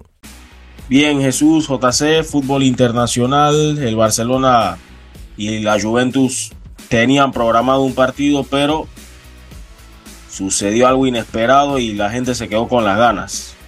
Sí, totalmente. Eh, parece que la plantilla del Barcelona, eh, lo que se ha informado es que cerca de 14 jugadores tuvieron eh, síntomas de algún virus estomacal. Se hablaba de, de un virus que causaba gastroenteritis, así que el, equipo de Barcelona, porque fueron ellos, eh, pidieron cancelar el partido ante la Juventus que se jugaría el día el día domingo. Así que eh, creo que les toca pagarle una multa a, la Juventus porque por no poder disputar el partido. Se había hablado de que se podría jugar el día lunes pero al final como que no dan los tiempos porque todos sabemos cómo van estos equipos bastante medidos con el tiempo, hay otros amistosos, otros compromisos por cumplir, así que no, no se va a disputar este, este encuentro ya finalmente. ¿Y cómo queda el asunto de los boletos y demás? Bueno, habrá que habrá que llamar a las agencias correspondientes y pedir el reembolso, Samuel. Tremendo fracaso para quienes promovieron este partido, ¿eh? Sí, totalmente, pero también hay que tomar en, sí, y hay que tomar en cuenta también de que, de que son cosas que no espera uno que pase, pero eh, habría que ver también qué cuidados tuvieron ahí en, en el hotel o si alguien o si tomaron agua de, la pluma, no sé, que, les causó esta molestia en el estómago a los jugadores. Bueno, eh, vamos a ver qué, qué se termina detallando con relación a ese acontecimiento, donde sí hubo juego y hubo fiesta, hubo grandes invitados y hubo magia, fue en uno de los duelos de la, de la League's Cup entre el Cruz Azul y el Inter de Miami. El protagonista de la noche, el que muchos esperaban y se preguntaban cuándo, cuándo va a ser el día, cuándo va a aparecer, cuándo es que va a ponerse la camiseta y jugar un partido. Lionel Messi, en aquel viernes bastante, bastante recordado, JC. Sí, eh, era el partido más importante del viernes, por así decirlo, en esta Leagues Cup por toda la atención mediática que había y por los protagonistas también. Cruz Azul sabemos que es un equipo considerado grande en México también, así que era el invitado especial para, para la fiesta de Lionel Messi, que ingresaba al campo eh, cerca del minuto 55 junto a Sergio Busquets, que también debutó en este viernes y le cambiaron la cara a este equipo del Inter de Miami. Inter de Miami que se había tomado la delantera antes del descanso. Luego Uriel Antuna empataba las acciones para el equipo de Cruz Azul y Lionel Messi eh, a los cuatro minutos de, del añadido marca un golazo de tiro libre. Creo que tenía un tiempito que no marcaba un gol así, así que importante tanto para Lionel Messi para poner la cereza en el pastel de lo que fue la fiesta del Inter de Miami en esta en este debut de la Leagues Cup que donde se espera que en el próximo en el próximo partido, bueno, en el próximo partido se enfrenta al Atlanta United y en el y en la tercera jornada de esta Leagues Cup me parece que que ya, ya puede usar los servicios de Jordi Alba, que también va a debutar en este equipo de Miami. Y un Inter de Miami que adquirió otro cupo internacional, así que vamos a ver qué, qué sucederá con respecto a eso. Jesús, eh, ¿qué tienes por allá que, ha sido noticia también de pronto en los, últimos días, ¿no? A nivel internacional. Sí, también eh, recordar, recordar de que estamos en el mercado de fichajes, ¿no? Eh, muchos equipos intentan reforzarse de, cara a ese comienzo de, temporadas y uno que se, se, ha reforzado bien y con siete fichajes ha sido el, Milan, el AC Milan de, de Pioli, que incorporó a, a Noah Okafor por 13 millones procedente de, del Red Bull Salzburg eh, y firma por cinco temporadas el delantero suizo. Y uno que cambió de, aires fue Pierre-Emerick Aubameyang, que, que se marchó al Olympique Marsella eh, luego de, desvincularse con el Chelsea. Un paso fugaz por el equipo de Londres. Y así que Aubameyang traslada sus goles a, a Francia. Eh, otro, que, otro equipo que, que incorporó jugadores fue el RB Leipzig con el fichaje de Xavi Simons, que llega cedido procedente del Paris Saint Germain. Eh, recordar de que llega como el sustituto ¿no? de, de Christopher Nkunku, que se marchó a, al Chelsea, compañeros. Y otro fichaje que se dio esta, esta, la pasada semana fue el de el que muchos se sorprendieron al verlo con el suéter del Inter fue Juan Guillermo Cuadrado. Todos sabemos los títulos que consiguió y, la carrera que hizo en Juventus, se marcha a acérrimo rival, que es el, el Inter de Milán, compañeros. Sí, eso llama mucho la atención porque también te indica de que el Inter ve en Juan Guillermo Cuadrado un futbolista que todavía eh, puede cuenta con cierta vigencia como para competir no solo en la Serie A, sino también en lo que busca este equipo que es nuevamente tener una campaña de ensueño en el fútbol europeo, pero obviamente con resultados o con objetivos un poco más definidos y con mucha tarea que, evaluar, porque también prácticamente se le fue su, su portero, André Onana, y así que eh, hay mucho que, eh, que tendrá que ajustar el Inter de Milán pensando en la, en la próxima campaña. Donde. Onana que, que ya fue anunciado con Manchester United. Vamos a ver, vamos a ver. Ya es prácticamente un hecho, según lo que se, se menciona o se rumora. JC, donde no hay prácticamente eh, tranquilidades en Francia. Bueno, casi, casi nunca hay ah, han tenido tranquilidad el conjunto de la capital, el París Saint Germain. Eh, siempre cuando se acerca el mercado de verano, siempre sale a florecer eh, las dudas sobre la continuidad de Kylian Mbappé y su futuro.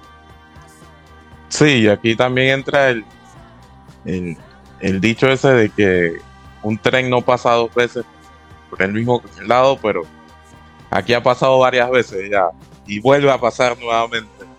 Eh, el PSG anunció su squad para la gira de Japón el día viernes y dejaron fuera a Kylian Mbappé.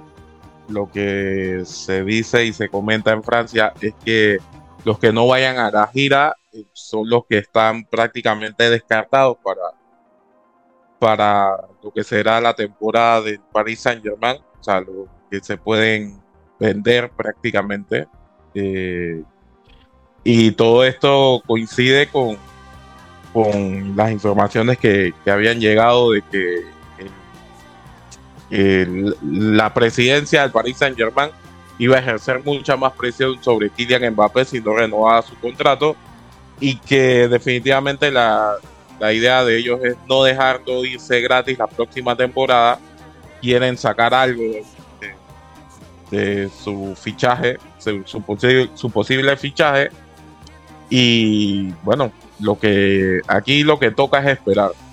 yo creo que eh, ya el PSG está en Japón. Creo que poco más va, va a salir sobre este tema hasta que se acabe el mes de julio, o sea, la otra semana, y que ya vayan empezando las ligas poco a poco. Yo creo que ahí sí vamos a ver bien si esta, si esto si esta medida de presión se mantiene o si empieza a ceder un poquito eh, la dirigencia del Paris Saint Germain. Va a ser un reto pensar que Kylian Mbappé no tenga acción en un partido oficial esta temporada. No me, no me lo creo, no me lo imagino. Yo creo que por ahí va a tener que aterrizar una buena negociación, pero la oposición es fuerte, la postura de Kylian Mbappé es fuerte y el Paris Saint Germain como club va a tener que darse a respetar porque ahí parece que mandan las superestrellas y no mandan los entrenadores ni el presidente del club que los consiente mucho a su llegada. Pero bueno, vamos a ver qué sucederá más adelante con el equipo del Paris Saint Germain y también obviamente esperar qué sucederá con algunos panameños que por ahí podrían tener nuevos destinos próximamente. Por ahora no hay nada concreto, pero vamos a ver qué sucede, eh, entendiendo que a algunos de ellos pues ya les tocará eh, nuevos horizontes. Vamos a ver qué sucede. Igual, como siempre, pendientes a nuestras redes sociales, eh, tanto en Twitter como en Instagram, a la información relacionada. Además, relacionado a lo que es el ámbito internacional. Buenas noticias para un parameño. Eric Romero por fin emprenderá o dará ese paso en el baloncesto profesional, tal y como lo había manifestado en varias entrevistas, incluyendo cuando lo teníamos como uno de nuestros invitados especiales en el Clubhouse de Bitácora Deportiva, donde fue muy claro y cumplió su promesa de que no iba a dar el salto al baloncesto profesional hasta terminar su carrera universitaria. Lo hizo muy bien en la Universidad de Querétaro, en Anáhuac, y ahora firma con el equipo de los Libertadores de Querétaro de la LBN, de, que es el baloncesto del más alto nivel en, ah, en México. Así que enhorabuena por Eric Romero. Yo sé que confío que le va a ir muy bien, muy bien. Es un jugador con mucho talento, mucho potencial, pero sin duda que esta oportunidad la, va a sacar eh, de, mucho provecho. Espero que sea de mucho provecho porque creo que puede llegar a tener una carrera eh, muy destacada, quizás en, otro, en otros niveles. Jesús. Sí, yo creo que Eric, eh, una gran oportunidad la que está tomando y de seguro no la va a desaprovechar. Conociéndolo, creo que es un muchacho que tiene muy buena cabeza, sabe lo que, lo que quiere. Eh, como tú dices, eh, primero priorizó sus estudios, que evidentemente es lo más eh, importante, y luego ya potenciar ese, ese talento, ¿no? De, ya tal vez usarlo como, como, un medio de trabajo, ¿no? Y, y por ahí también, que es un tema también importante de que, de que tiene el respaldo también de su familia, ¿no? Que, que a pesar de que está en México y prácticamente lejos de, su familia, prácticamente solo, y aún así la familia lo sigue apoyando, eh, y eso es importante, ¿no? Para, para un chico que, que apenas tiene 24 años, así que bien por Eric y que demuestre su talento y, quizás eh, con esa madurez que ha conseguido muy temprano en, en su vida, eh, dé el salto a, a, un equipo más grande, ¿no? Eh, teniendo en cuenta de que, es un muchacho talentoso y que también es muy paciente. Y eso lo ha demostrado en su corta carrera. Eh, se evidenció con, con la llegada a la selección nacional de básquet. Sí, importante eso que, que menciona sobre Eric Romero. En otras informaciones hay que decir que ayer domingo se dio la, digamos, la, la inclusión en el Salón de la Fama, o fueron exaltados al Salón de la Fama los ex grandes ligas Fred McGriff y también Scott Rowland, ambos que marcaron épocas importantes en sus franquicias, McGriff con los Atlanta Braves y Scott Rowland con 17 años jugados con el equipo de los Cardenales de San Luis. Ambos en su momento llegaron a, obtener su anillo de campeón con sus respectivos equipos, Magriff con los Bravos de Atlanta y Rowland con los Cardenales de Arizona. También tuvo su paso por los Phillies, Scott Rowland, que a lo largo de su carrera fue siete veces All-Star también ganó ocho guantes de oro, bate de plata en el 2002, campeón de la Serie Mundial en el 2006, como ya lo habíamos mencionado, y novato del año en el 97. Este Scott Rowland, que la verdad tuvo una brillante carrera, lo recuerdo muy bien con el equipo de los St. Louis Cardinals, y en el caso de Fred McGriff, cinco veces All-Star, tres veces bate de plata, campeón de la Serie Mundial del 95 y fue jugador más valioso del Juego de las Estrellas de 1994. Enhorabuena por ambas figuras del béisbol de las grandes ligas, quienes fueron exaltadas al Salón de la Fama, donde ya están también dos panameños, ¿no? Uno llamado Rod Caru y otro llamado Mariano Rivera, el único que ha ingresado de forma unánime al Salón de la Fama. Bien, muchachos, hay que hablar acerca de la Fórmula 1 JC. Sé que tienes mucho que contar porque el Gran Premio de Hungría dejó algunas cosas destacables, así como también otras ya esperadas, como la victoria de Max Verstappen. Pero antes, vamos a compartir estos importantes mensajes de los amigos del Metro de Panamá. Hoy sonrío porque mañana tendré más tiempo para mí. Tendremos más tiempo para el desayuno pasaremos más tiempo juntos. La línea 3 del Metro de Panamá crece hoy para darnos claridad a ese futuro tan próximo. Trabajando con expertos y tecnología única en la región, sirviendo a comunidades desde Albrook hasta Ciudad del Futuro y elevando el nombre de Panamá. Sonríe, tienes la claridad de ver el futuro cada vez más cerca. Metro de Panamá, elevando tu tren de vida. Panamá sigue creciendo. Fórmula 1 JC Gran Premio de Hungría. Bueno, eh, otra victoria para Max Verstappen. Eh, si no me equivoco, es la victoria número 12 seguida para Verstappen, así que eh, creo que está haciendo algo muy grande Max con este Red Bull y le gana la carrera, se puede decir que gana la carrera desde la salida, porque recordemos que la pole position la había tenido Lewis Hamilton, estaba Mercedes con mucha emoción y mucho ímpetu por haber logrado esto y esperaban una gran carrera. Todo eso se borró en la primera, en, la misma recta de salida, porque Verstappen eh, se, coló delante de, Hamilton, seguido por los McLaren, eh, Norris y, y Ocon, eh, Norris y, Piastri se le fueron por delante a Lewis Hamilton, que no sabemos si, si le pasó el típico, lo típico de quedarse dormido en la salida, pero eh, quedó en el cuarto lugar de una vez.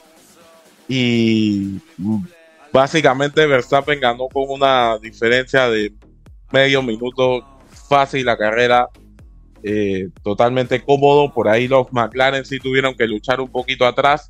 Piastri, Piastri estaba por delante de Norris y en un call un poco medio extraño, creo que para todos. Eh, meten a Norris primero a, boxes y luego meten a Piastri, cambiando la clasificación porque Norris se quedó con, con el segundo puesto de, de, Piastri y Piastri ya tuvo que luchar con Sergio Pérez, con Luis Hamilton, con George Russell. Y bueno, finalmente Piastri terminó en la quinta posición, Norris termina en el podio en el segundo puesto y Sergio Checo Pérez termina metiéndose también en el, en el podio, en ese tercer puesto, bastante luchado por ahí para Sergio Pérez.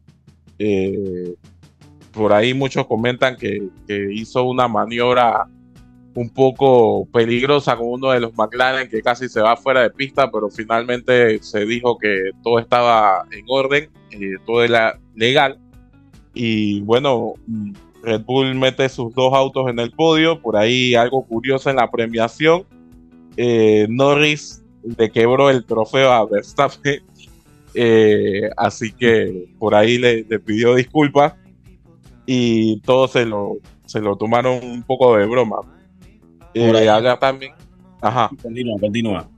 Sí, sí, habla también de que Ferrari sigue en sus andanzas de sabotearse ellos mismos.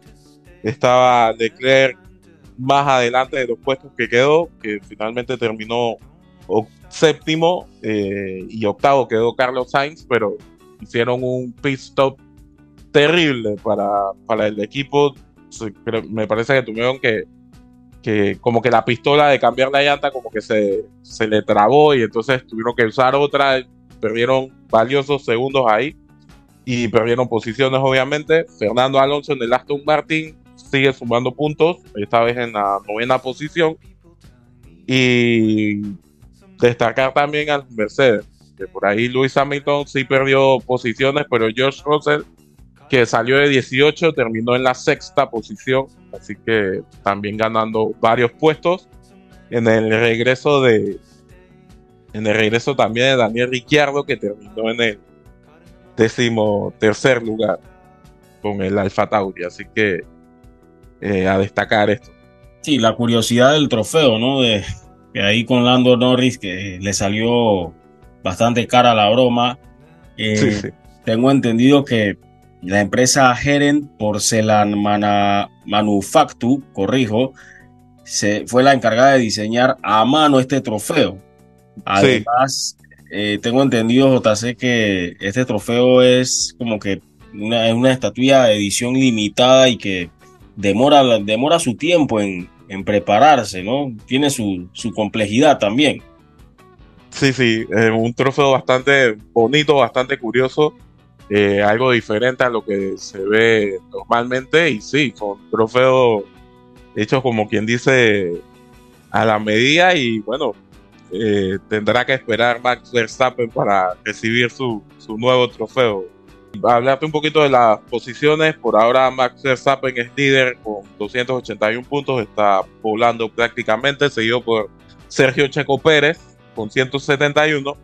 Luego le sigue, se le sigue Fernando Alonso todavía con 139 puntos en la tercera posición. Y ya por ahí se va sumando Luis Hamilton eh, a Fernando Alonso, eh, está cuarto con 133 puntos.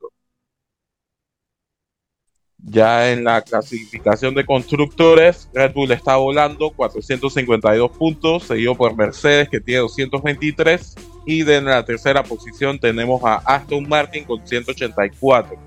Ferrari está en la cuarta posición con 167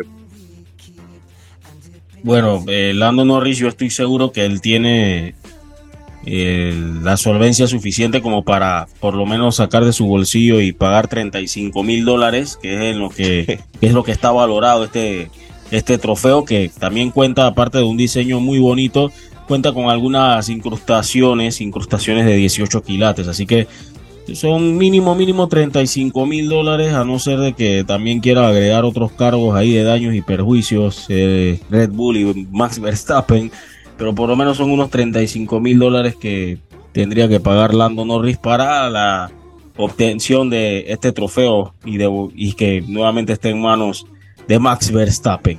Bien, lo curioso que nos dejó el Gran Premio de Hungría, donde... Sí, ya para, para cerrar el tema de la Fórmula 1, Samuel, la próxima carrera es el próximo domingo, el 30, en Bélgica, en Spa Francorchamps, ya para luego irnos, luego, luego irnos una, un mes de vacaciones en el verano loco, como se dice la Fórmula 1.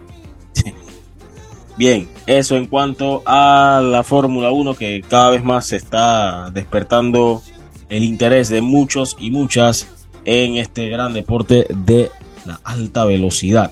Bien, vamos a acercarnos a lo que es el cierre de esta edición de hoy con lo acontecido en el Mundial Femenino en la jornada de domingo y madrugada del lunes, donde nuestra selección nacional de Panamá tuvo acción ante nada más y nada menos que Brasil. Se enfrentaron ambas Martas. Bueno, o se conocieron ambas Martas. Los detalles en breve. Antes, estos mensajes del Ministerio de Obras Públicas. Hey Bocas del Toro, juntos crecemos. Porque las bicicletas son muy comunes en la isla, el proyecto de mejoras incluye una ciclovía para así garantizar espacios más seguros para los ciclistas.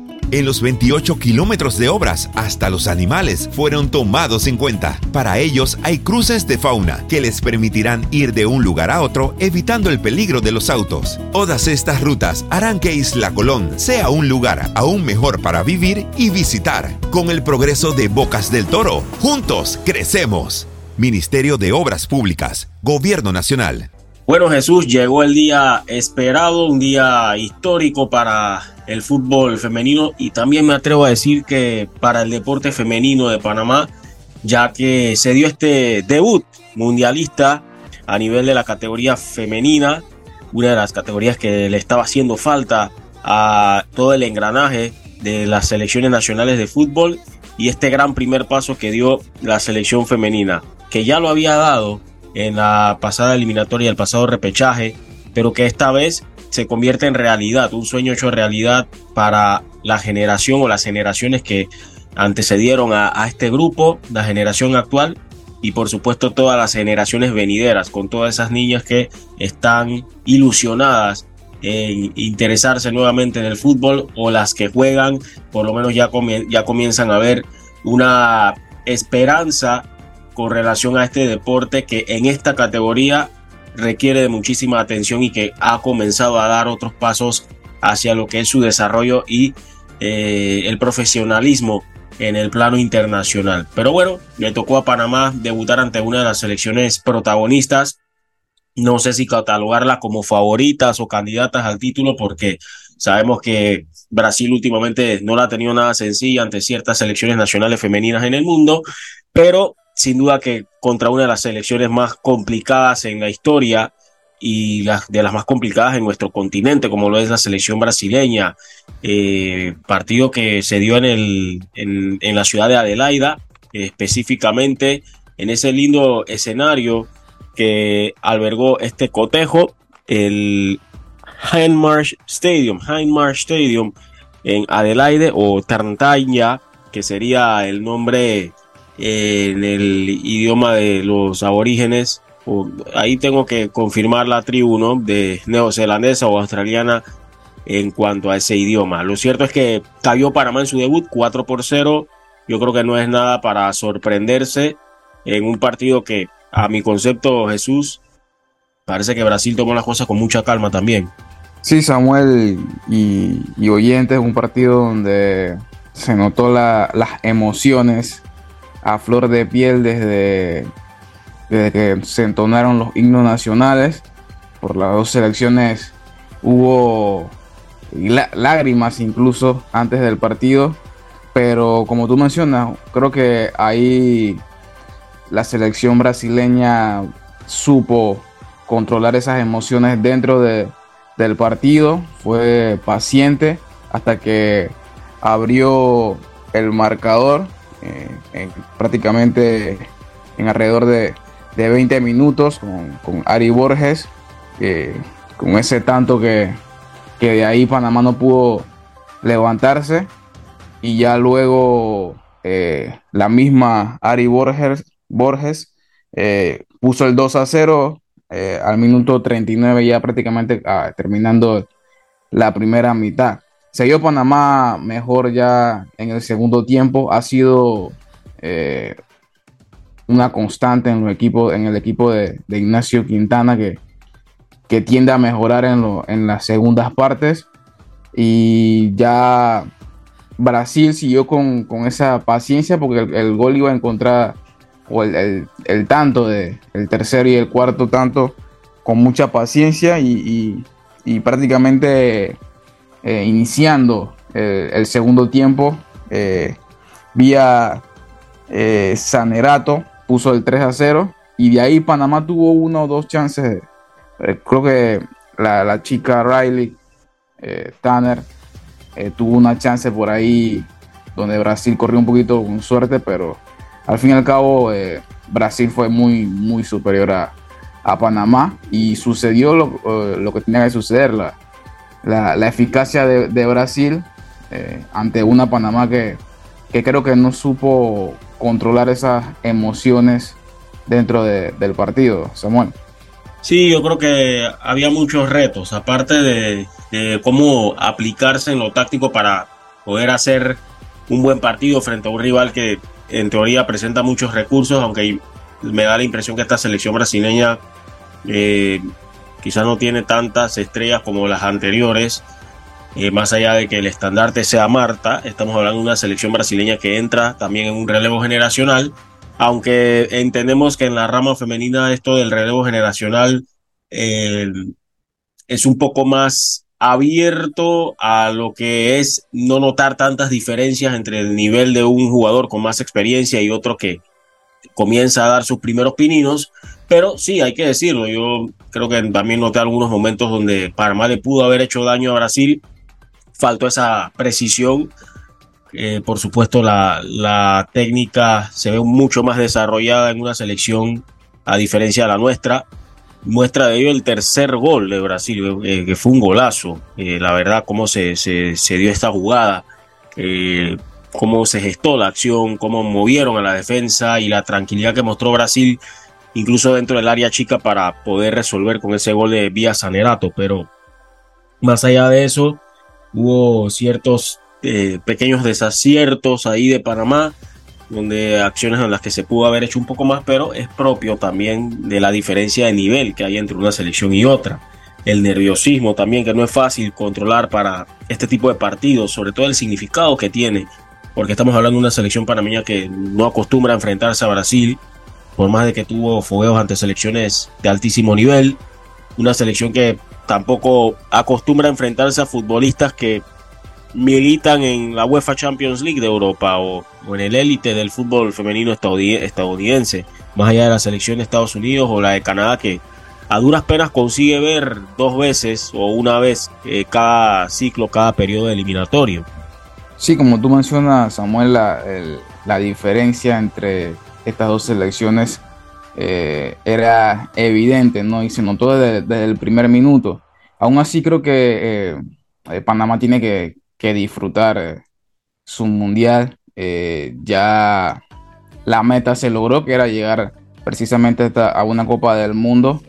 Y la chica toca disfrutar con responsabilidad, evidentemente, de cara a, estos dos últimos partidos que, no serán fáciles pero toca trabajar ese, tema emocional, ¿no? De que eh, es un mundial y que eh, las emociones no te pueden controlar porque pueden ocasionar estos, estos, errores eh, que hoy vimos principalmente en defensa. Pero bueno, aún así esto es más de aprendizaje porque Panamá, como tú dices, no está acostumbrado a, estos tipos de, de rivales. Ojo, yo veo este mundial con otros ojos. Yo veo este mundial desde otra perspectiva.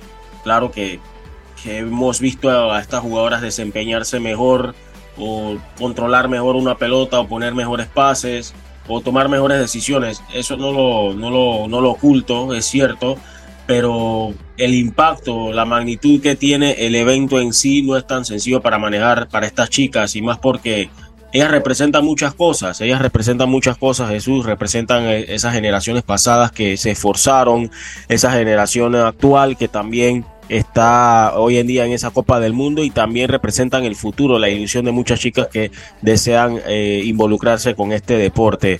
Obviamente esta Copa del Mundo no ha terminado, Panamá todavía tiene dos partidos en los que cualquier cosa puede suceder. Ya vimos cómo se complicó Francia ante Jamaica en esa primera fecha.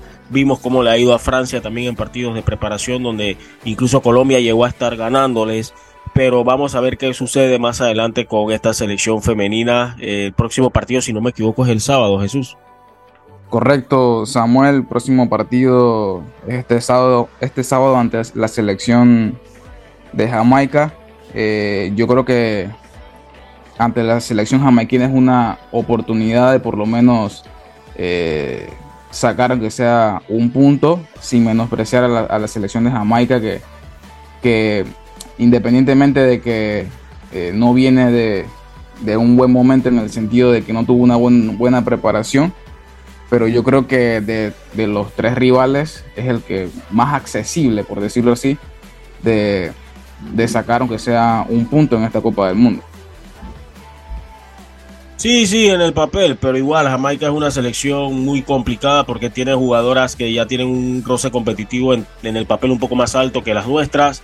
No va a estar su referente Khadija Shaw que tuvo, que vio la tarjeta roja en ese partido ante Francia. Así que vamos a ver qué dispondrá Ignacio Nacho Quintana para ese compromiso. Eh, bueno, Jesús, el equipo de Panamá se vio mejor en el segundo tiempo, como lo dices. Eh, obviamente igual le, le hizo falta un poquito más Creo que Riley Tanner, como lo mencionaste, protagonizó las mejores ocasiones para Panamá. También la guardameta Leticia tuvo mucho que ver, ¿eh? la guardameta brasileña en evitar que Panamá celebrara su primer gol en un, mundial femenino. Em, esta participación la hay que ver con otros ojos, vuelvo y repito, porque representan muchas cosas. Estas chicas representan muchas cosas.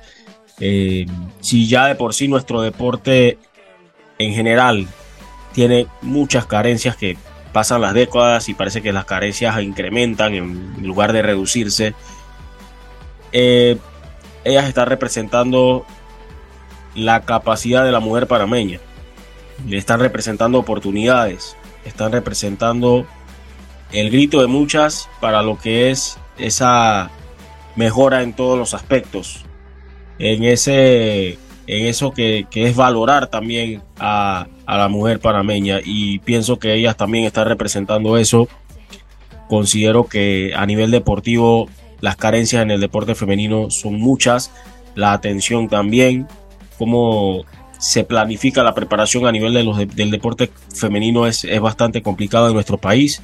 Qué decir en, a nivel individual, e, es como que en algunos en algunos casos es como si viviera un mundo paralelo al de los hombres.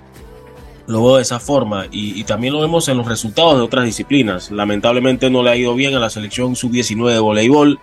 no le ha ido bien para nada a la selección de baloncesto en el último campeonato Cocaba, donde se despidió con dos victorias, pero ha sido un certamen muy complicado. Entonces, ellas están representando un llamado, puede ser un despertar tanto a nivel de, desarrollo, a, nivel de la parte de cómo preparar a las chicas, verlas más como atletas, también como personas en ese desarrollo integral y por supuesto la parte comercial que va de la mano de todo esto. Necesitamos que la parte comercial también se vea influenciada eh, en cierta forma con estas actuaciones, ¿no? Pero bueno, vamos a ver qué sucederá. Seguramente Ignacio Nacho Quintana eh, para ese partido de Jamaica eh, lo verá como una oportunidad. Igual las chicas no va a ser nada sencillo porque reitero el nivel de Jamaica es muy diferente a como nos enfrentamos en el 2019 sea que la preparación de ellas de cara al mundial no haya sido la mejor o, si lo haya sido pues pero de, igual forma es una selección muy complicada igual creo que entre las otras tres selecciones de rivales del grupo es la que es la que de pronto se podría pensar que Panamá podría hacer algo pero igual es muy complicado el panorama. Vamos a ver cómo las chicas, después de este pánico escénico, este momento donde hubo una mezcla de emociones, se vayan a centrar en ese próximo escollo, como lo es la selección de Jamaica. Hubo otros partidos en la jornada de esta madrugada, Jesús. En el grupo G, Italia venció 1 por 0 a la selección argentina, una Italia que, que prácticamente generó las ocasiones más claras en, en el encuentro.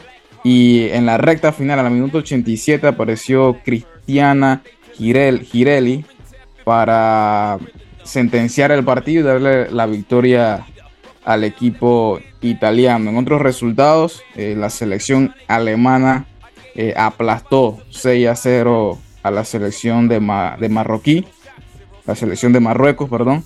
Eh, tantos de Alexandra Pop al minuto 11 y 39 y en la segunda parte, Clara Booth al 46 y, dos autogoles. Mala suerte para, para las marroquíes. Eh, Ait El Hab al 54 y al 79 Yasmin Ketie al eh, puso el, 5 a 0 en, en, autogol, lamentablemente para ella. Y al 90 Lea Schuller puso el 6 a 0 definitivo para la selección alemana que que se encuentra en el grupo H de esta Copa del Mundo junto a la selección de Colombia y Corea del Sur, mientras que la selección italiana, eh, como mencioné, se encuentra en el grupo G junto a la selección de Suecia y Sudáfrica.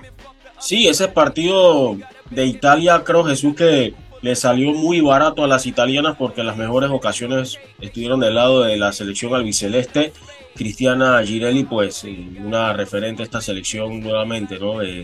Demostrando esa capacidad goleadora que tiene, la paciencia, la resiliencia de las italianas, entendiendo que el partido podría presentar alguna que otra oportunidad, les llevó a sacar ese resultado. Y bueno, lo de Alemania dando un golpe sobre la mesa bastante firme con una de las jugadoras que ha atravesado por mejor momento en el fútbol europeo, como lo es Alex Pop, Alexandra Pop, la alemana, vamos a ver qué tanto puede esta selección alemana irse perfilando como candidata al título. Recordemos que ya hace mucho tiempo atrás la selección alemana fue campeona del mundo y es una de las, eh, digamos, selecciones nacionales insignias de lo que es el fútbol femenino. Eh, sin duda que junto a las selecciones nórdicas, también a Estados Unidos, es de esas selecciones que la verdad... Eh, llama mucho la atención por, por ese potencial que, han presentado, ¿no? Eh, y ese desarrollo, ese crecimiento de sus ligas, de su fútbol, no solo de su selección nacional como ya es detallada y es conocida. Jesús, los partidos para esta noche y parte de la madrugada. Claro, Samuel, eh, a las 9 de, la noche, hora de Panamá, la selección de Colombia se enfrentará a Corea del Sur, dos selecciones que se encuentran en el grupo G de esta Copa del Mundo junto a la selección de Alemania y Marruecos. Luego, en horas de la madrugada, a las dos y media de la noche, eh, Nueva Zelanda se enfrenta a la selección de Filipinas eh, en busca de de esos tres puntos, dos, dos, selecciones que se encuentran en el grupo A, eh, junto a la selección de Suiza y Noruega. Ya a las 3 de la mañana, precisamente Suiza y, Noruega, de, pertenecientes al grupo A, cierran la jornada, precisamente abren la jornada, pero cierran el grupo A de esta, de esta segunda jornada, eh, enfrentándose a las 3 de la mañana Suiza, la selección de Suiza y Noruega. Sí, ya partidos muy interesantes donde nuevamente entra en acción los, eh, o más bien estaríamos cerrando la acción de la fase de grupos con el grupo H y parte de lo que ya sería el inicio de la segunda jornada de la fase de grupos con ese grupo A que ha dejado resultados muy interesantes. Una selección neozelandesa que en la primera fecha dio la que, entre comillas, fue la sorpresa. Podemos decir cómodamente que fue sorpresa porque no es fácil superar a Noruega, otra, otra de las selecciones referentes, pioneras del fútbol femenino. Y se va a enfrentar a Filipinas que se la puso difícil a Suiza, ¿eh? así que las dos selecciones debutantes de Copas del Mundo van a enfrentarse y vamos a ver si Suiza puede darle esa estocada a Noruega o si Noruega se va a recuperar. Yo creo que este grupo se va a apretar, Jesús, el grupo A creo que se va a apretar después de esta segunda jornada. Bueno, Jesús, eh, creo que con esto cumplimos, cubrimos eh, parte de lo que ha sido esta emocionante e histórica jornada para el fútbol femenino panameño. Eh, les invitamos a todos y a todas nuestros seguidores que también nos pueden seguir a través de la cuenta de Twitter, arroba bitácora PMA, bitácora en Instagram, bitácora deportiva. Estamos en nuestro sitio web, bitácoradeportiva.com. También estamos en, en Spotify, en Anchor, en Apple Podcast, Google Podcast y en YouTube como Bitácora Deportiva. No sé si tienes algo más que agregar, Jesús, antes de despedir. No, Samuel, creo que hemos abarcado lo suficiente sobre lo sucedido este fin de semana, así que toca prepararnos ¿no? a lo, de lo que se viene en estos próximos días y calentando motores de esa pretemporada de fútbol eh, eh, internacional y seguir disfrutando de, de, de la Copa del Mundo femenina. Así es, pendientes a nuestras plataformas porque hay mucha, mucha información que compartir en el ámbito deportivo. Saludos y que estén bien.